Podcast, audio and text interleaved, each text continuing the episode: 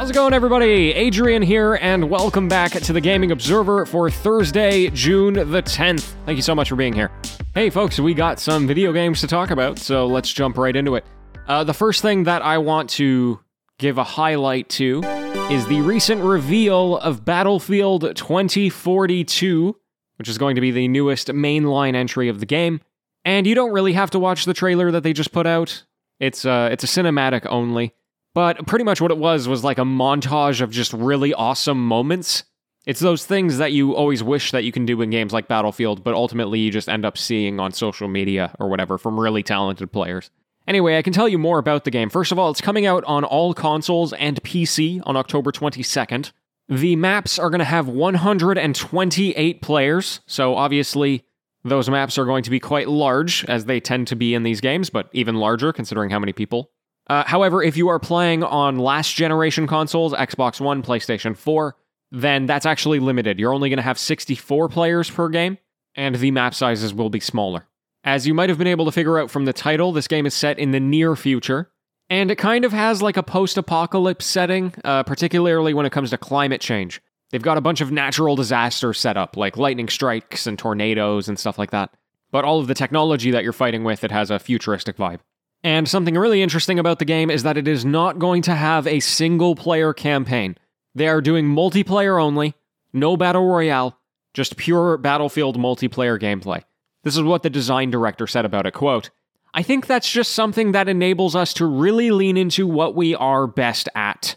You will still have a narrative driven world. That's something that you will see through the eyes of the specialists that we're introducing, uh, as we go through the live service and the seasons, we'll introduce new specialists, and you'll see how the world evolves through the eyes of the specialists that we have. End quote. And those specialists that he's referring to are a new type of playable character that have their own kind of unique traits and abilities, which complement the existing class system. Thanks to Eurogamer for those quotes. And I don't know, I think the game seems pretty interesting. I'm glad that they're focusing just on the thing that they think is going to be the best for the game. And I love this idea of having natural disasters involved. I think that's great for a game that has such massive maps, right? Anyway, that's Battlefield 2042. It's coming out in October. And of course, they're going to do a bunch of marketing until then. So if you're invested, feel free to follow along with them. It has just been confirmed that Overwatch is going to be adding crossplay for all platforms.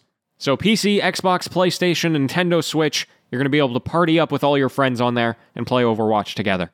No specific date, they just said soon. And to celebrate, they're also going to be giving away a golden loot box to everybody who boots the game up. So, how does it work? This is how they explain it. Quote By default, a party of console players will play with other console players. A party of PC players will play with PC players, as well as groups that consist of both PC and console players. End quote. So if you have a group of PC and console players, then you're never going to match up with a party of just console players, is basically what they're saying. They also indicate that this does not include competitive play. So if you're playing ranked, uh, you have to be either in the PC pool or in the console pool, because obviously there's a higher level of play on PC. They did also confirm that cross progression is not going to be available, which is having, you know, all of your cosmetics on one account matching up with the cosmetics on another account. But they said that they're working on it and it's going to come sometime in the future. If you want to get crossplay going, all you have to do is create a Battle.net account and, you know, link it up with your friends. And folks, that's pretty much the two major stories from today. There's two other things I'll mention here. One of them, uh, E3 is coming up, well, today, actually. The Summer Games Fest happens on Thursday, June the 10th. So it's going to be a massive weekend for news. I am going to maintain the schedule that I have and I'm going to give you a full roundup of the most important news on Monday. Of course, it's going to be impossible for me to cover it all, so I'll do my best with the with the most important stuff. It's actually been pretty interesting watching the lead up to E3 because it seems like publishers are doing more preemptive messaging of no, this game is not going to be at E3, rather than saying what is going to be at E3, because people have these expectations of what's going to be there. So follow best practices and don't get your hopes up too high and I just hope you have a good time. Also, for you PC players, uh, GOG.com is doing a massive sale right now. So if you want to check that out, GOG.com, they've got some pretty good deals. That's all for me today, folks. Thanks so much for tuning in.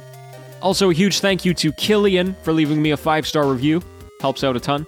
And I'll be back with the news tomorrow, as always. So until next time, happy gaming, everyone.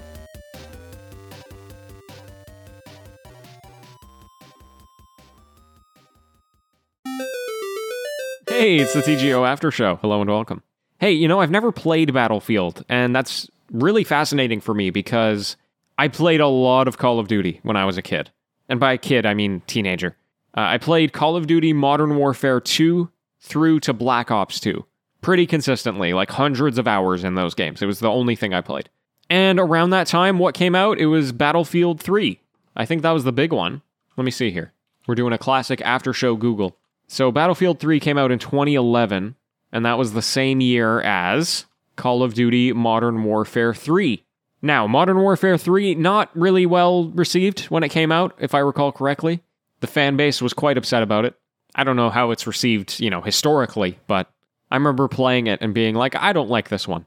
And Battlefield 3, I mean, that was a that was a pretty big game.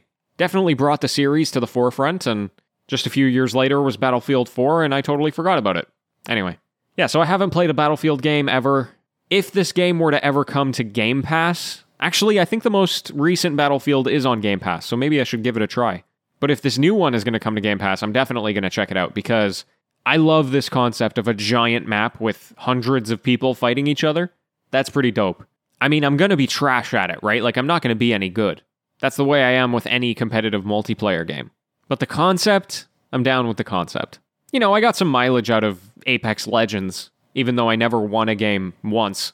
I think battle royales are a little different for me though, because, you know, once you die, then that's it, you're done. You have to start from the beginning again. Whereas in the multiplayer games, when you die, you just come right back, and that makes it a little bit more manageable for me. I remember being very good at Call of Duty in, in my teen years. Uh, I don't know if I, I would have quite the reflexes for it, even at, I know I'm only 23, but you know, there's a reason why all the competitive players are super young, right? I look at what they do in Fortnite with all that building, and I'm like, my brain can't even keep up. Like, how do they do that? And especially, like, I haven't played, I mean, I played Apex Legends on PC, but I haven't played Call of Duty on PC. And I think that's a whole different ballgame. I was good on a controller. And I think to be good on controller is, you know, it takes less time to get that as it does to be on a PC. Anyway, all of this to say, you know, if I can get my hands on Battlefield, without having to shell out 80 Canadian dollars for it, then no problem. I'll play it. Oh, and then Overwatch with crossplay. Um I'm I'm amazed that the game didn't already have crossplay to be honest. There was a certain point where it was like every game coming out was having crossplay that it wasn't even an interesting thing anymore to talk about on the show.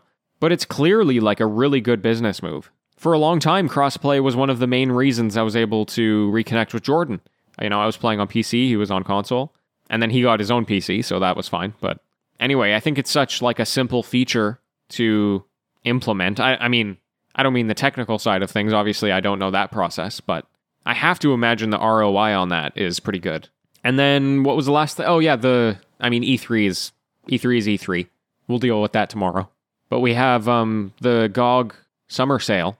They got some decent prices on here. I think I might actually end up buying Dying Light, the enhanced edition because once again, Jordan and I, uh, actually today, we're going to be playing Wolfenstein Youngblood, the co op shooter. And in preparation for that, I remembered Dying Light being co op. And I was like, oh yeah, I always wanted to play this game. But since it's co op, I may as well convince him to buy it and uh, we'll play it together. So, anyway, that's on sale for like 20 Canadian dollars, all of that content. That's tremendous. I mean, just some fantastic games here that are super, super on sale. So, Again, if you're on PC, definitely give this a look.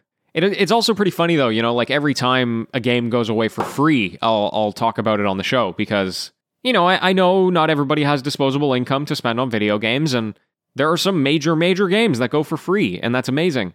So it, it's funny that I look at the GOG sale now, and I'm like, oh yeah, most of these have been free at some point.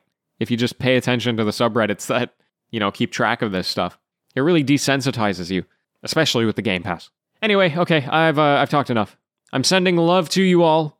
I hope you're loving the video games that you're playing, or the books that you're reading, or the show that you're watching. We'll talk about the Summer Games Fest tomorrow. I'll see you then.